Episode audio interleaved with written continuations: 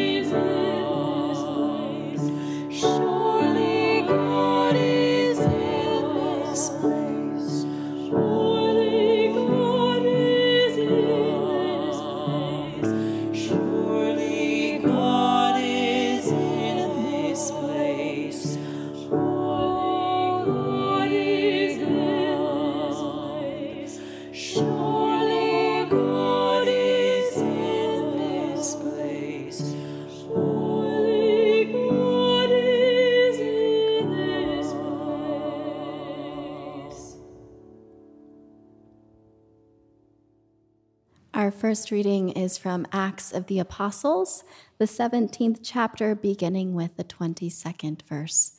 In preparation to hear these words, let us pray. Holy One, we give you thanks for these ancient words and for the lives of those who have carried them down throughout the ages. We ask that you would open our hearts and minds this morning, that your fresh word might fall upon us this day. Amen. Then Paul stood in front of the Areopagus and said, Athenians, I see how extremely religious you are in every way. For as I went through the city and looked carefully at the objects of your worship, I found among them an altar with the inscription, To an unknown God. What therefore you worship as unknown, this I proclaim to you.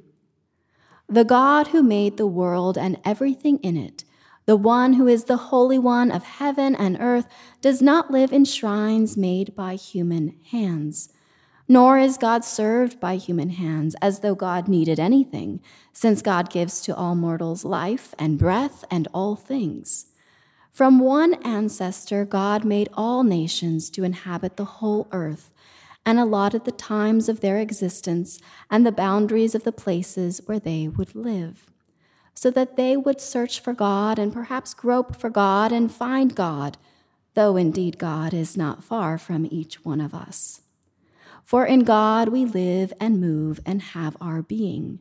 As even some of your own poets have said, for we too are God's offspring. Since we are God's offspring, we ought not to think that the deity is like gold or silver or stone, an image formed by the art and imagination of mortals. While God has overlooked the times of human ignorance, now God commands all people everywhere to repent, because God has fixed a day on which God will have the world judged in righteousness by a man whom God has appointed. And of this God has given assurance to all by raising him from the dead. Hear what the Spirit is saying to the church. Thanks be to God.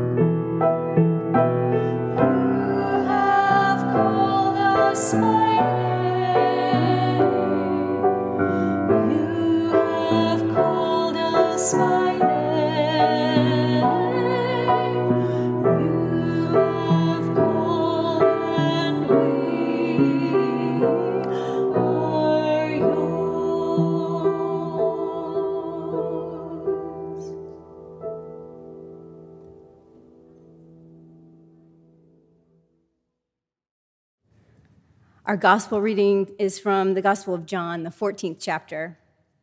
If you love me, you will keep my commandments, and I will ask the Creator, and God will give you another advocate to be with you forever.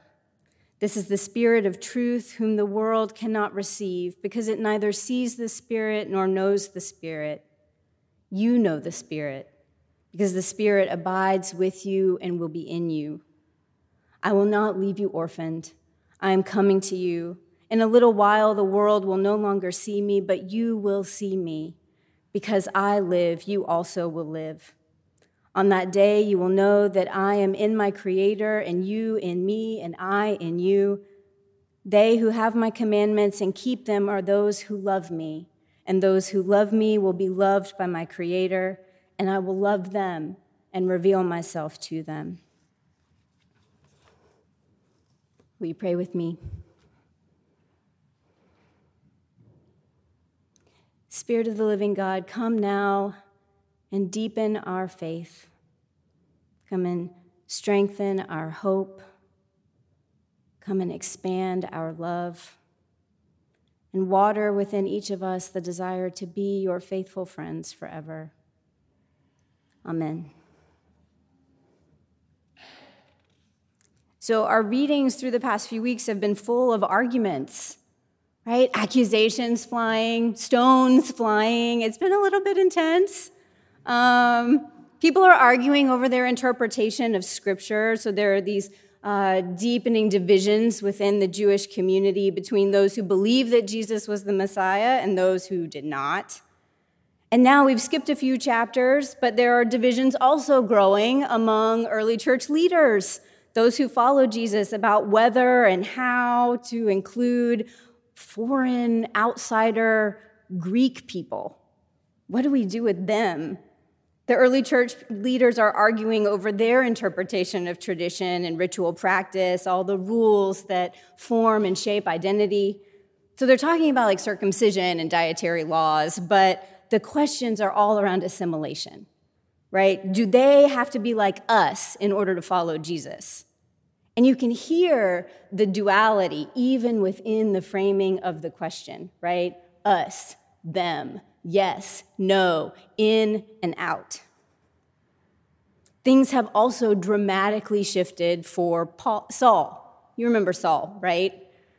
Last week, he watched as Stephen was stoned to death. He's a zealous young leader who's rising to power, and he probably thought that he was being righteous that he was protecting his community of faith, that he was protecting maybe even God.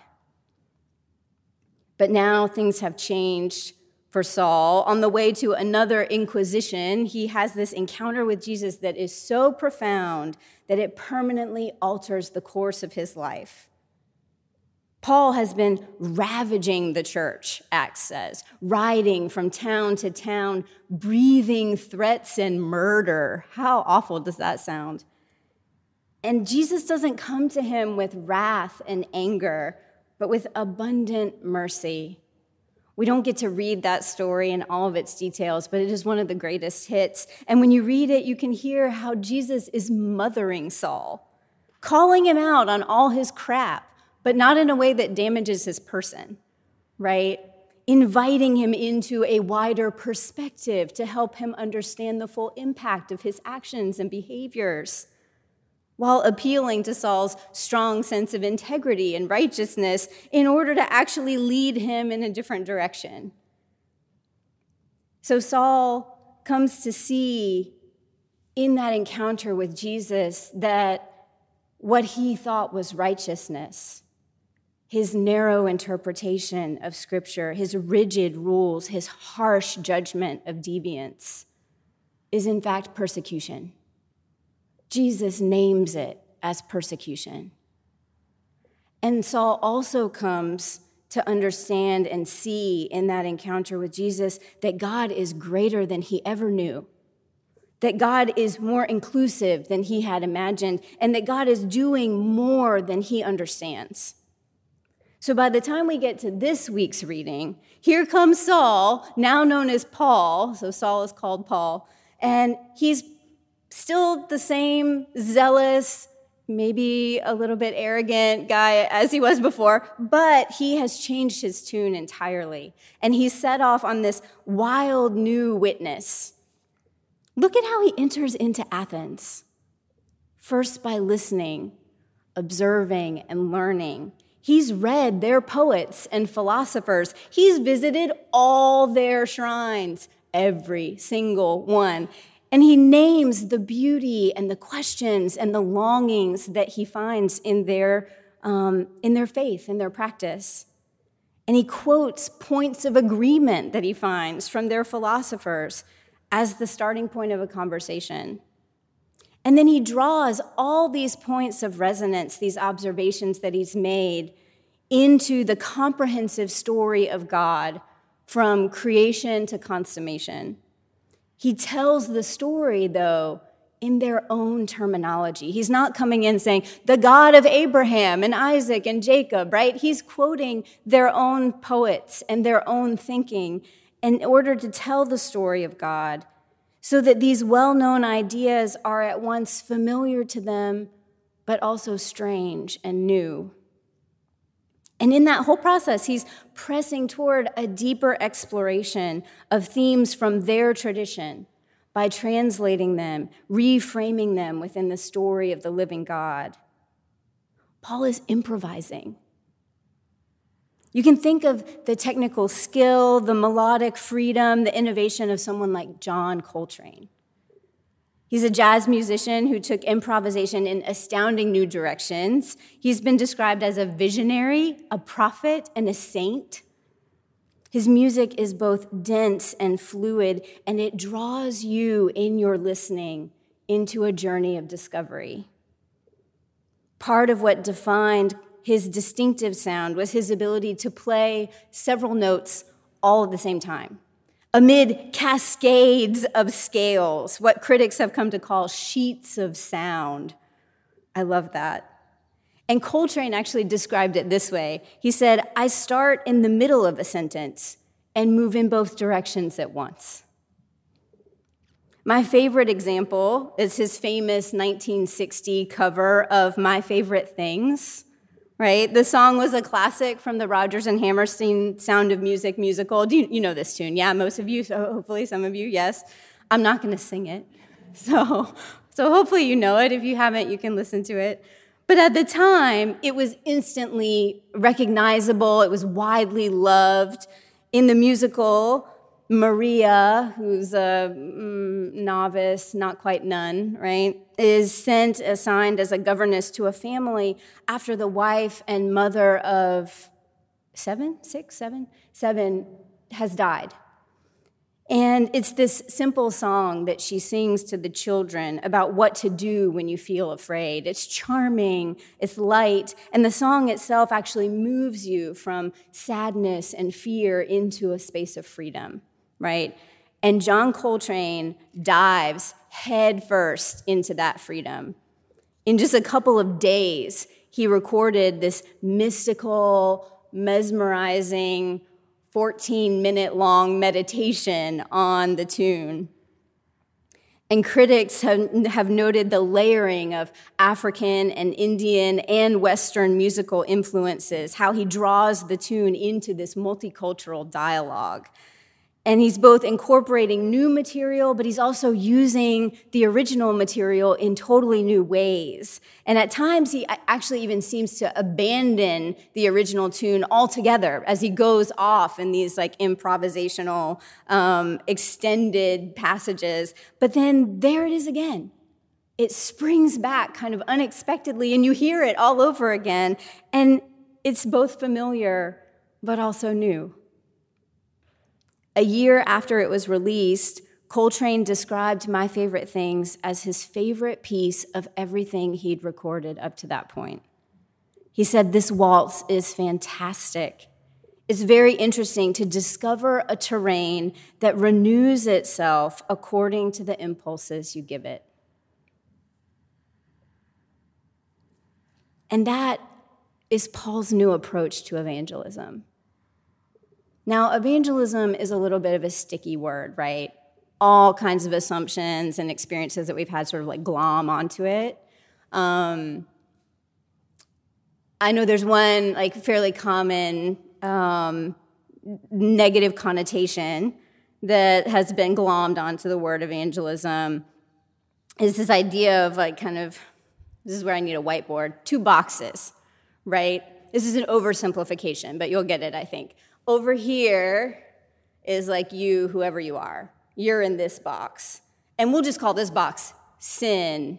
And you are trapped there, and you are stuck there, and you are imprisoned there, and you have absolutely no way of getting out. Over here is another box, And over here, this is, this is us. We are Christian and we are in this box and we are having a raging party and it is fun. And we feel really, really bad for you that you're over there in that box. Because that box, when you die, is an elevator straight to hell. And the only way for you to get out of that box is to accept Jesus as your Lord and Savior, and then magically you will spring over into this box and you can join the party and you can be cool with us because we are cool with God, right? You've heard some version of this before in your life, yes? I still remember when I was in seventh grade, um, I had found a new friend, which you know in seventh grade, that is like essential. And we had bonded over um, commiserating in gym class about running laps. Um, and I got a phone call from her one afternoon. You know, we'd, we'd been t- chatting for a few weeks, running laps. And I got a phone call from her. She was inviting me to come to church with her and her family because she said, I just have really liked getting to know you, and you seem like such a really nice person, and I don't want you to burn in hell for all eternity. As well intentioned as it is, that is not the gospel, right? And I think that the church has gotten this wrong for centuries. Those were Saul's tactics narrow interpretation, rigid rules, right? Vehement, vehement judgment of heresy. And it's not just something that happened a long time ago, right? That has influenced the efforts of assimilation and oppression that have governed this country for a very long time, since before its founding. And we're still living with that. Um, I mean, there's a reason why people get uncomfortable with the word evangelical when the loudest voices in our political atmosphere associate it with white nationalism and oppressive legislations. And um, it's heartbreaking, right? It's really, it's really heartbreaking. Um, but there is a different way because Jesus has broken down the walls. And so the other message is here's the box, and here's you. And you're living in this box, right? But Jesus has wiped away those walls. Jesus has broken them down. So the voices that tell you who you have to be in that box, they have no power over you. And the, the idols that you've worshiped cannot give you the life that you long for because you are beloved. And you yourself can see that the world is wide and spacious, and God's love is gracious, and you are alive in it, and you don't have to stay right there. And that is a witness that the world desperately needs. I'm here today because, as a college student, the Presbyterian campus minister named Sherry took a whole lot of time, so much time, too much time, uh, inviting me to coffee. I wasn't even part of her group. I wouldn't have even called myself Christian. But she had coffee with me once a week. We went on long walks. She listened to my life story. And she kept over and over and over again drawing my longings and desire, my hopes, my fears, my hurts into this wider story of God's grace and love. This is evangelism. This is telling the story. It's playing the song over and over again across different times and contexts, drawing the themes of other stories into conversation with it. And the melody is the same even as the music moves in these wild new directions. And this is how Paul arrives in Athens. He is jamming, right? He's throwing out these broad strokes from Genesis all the way to Jesus. That God is the one who, who created and birthed the beauty of everything that we know around us the world, the expansive universe, everything in it, in abundance, in ongoing change and in beautiful, beautiful diversity. That God is the one who shaped us in our human form for relationship with God and with each other, right? That we are made by love and in love and for love, but also with the freedom not to love. That God is the one who creates within us a sense of longing, longing to be seen and known, longing for home, longing for God. But God is also the one who seeks after us and finds us and rejoices and hems us in and will never let us go. God is the one who comes to us in Jesus so close, so close that God is within our very flesh and teaches us, therefore, to affirm and love and protect and care for bodies, not to worship them, but to love and protect and care for them. God is the one who leads us from glory into glory and invites us to re examine our lives, our priorities, and change directions. The end of Acts says that Paul goes on. I mean, we see him all through Acts, and he hasn't abandoned the synagogues, it's worth noting. He's also still going to all of his Jewish brothers, sisters, kin, and proclaiming the gospel there too, in their own language, in his own language. Um, but he's also forever continually spreading um, beyond those boundaries. And by the end of Acts, it says that Paul is out proclaiming the gospel bold and unhindered and the book itself almost ends with that question mark of like, so what about you? What does it look like for you to proclaim the gospel boldly and unhindered in your life? There's this scene in The Sound of Music, uh, the film version with Julie Andrews, when, which I watched over and over and over again as a child with my grandmother, Maria first comes to the household, the household is gripped in grief, right? It has all those familiar markings. It's a place full of fear and anger. There are rigid rules, there is harsh judgment. And she's looking around, and she just happens to open this door into a beautiful ballroom. And the lights are dimmed, the shades are drawn, the place is just shrouded in silence. But she has no sense of kind of propriety, propriety in terms of she just she walks in boldly and um, and kind of unexpectedly, at least to me, she starts bowing and curtsying, right, in these like grand, kind of ridiculous gestures. It's she's a playful child, and then for a moment, um, she's embodying just the full potential and intention of that space, right? But then the captain enters and she hastily exits and he closes the door again. And it's amazing to me that in that exchange, whether he knows it or not, he has glimpsed for the first time the gospel that she will proclaim over and over and over again as their relationship unfolds. That this room is meant for music it's meant for love and laughter and grand, ridiculous gestures. This room is meant for dancing, and death cannot close that door.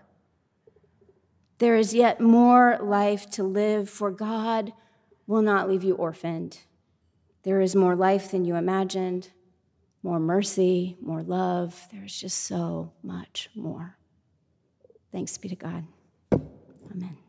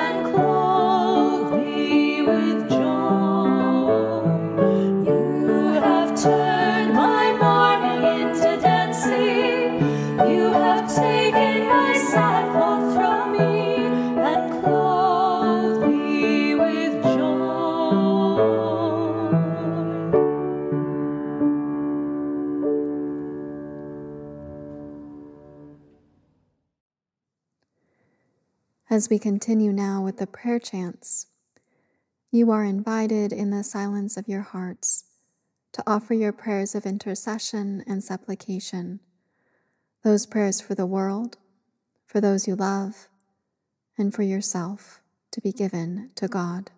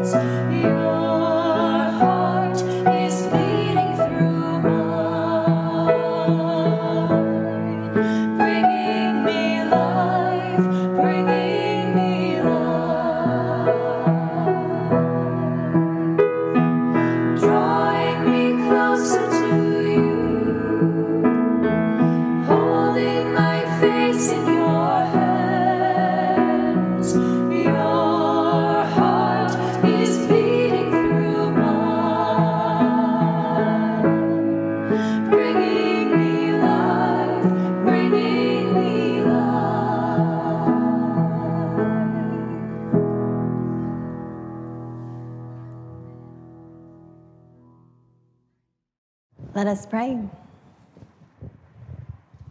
Holy One, you have fed us in song, in silence, in word, and in community. And for that, we give you our thanks and our praise. Amen. This room is made for music and dancing and love and mercy. Go forth and proclaim the gospel boldly and fervently in your life. Amen.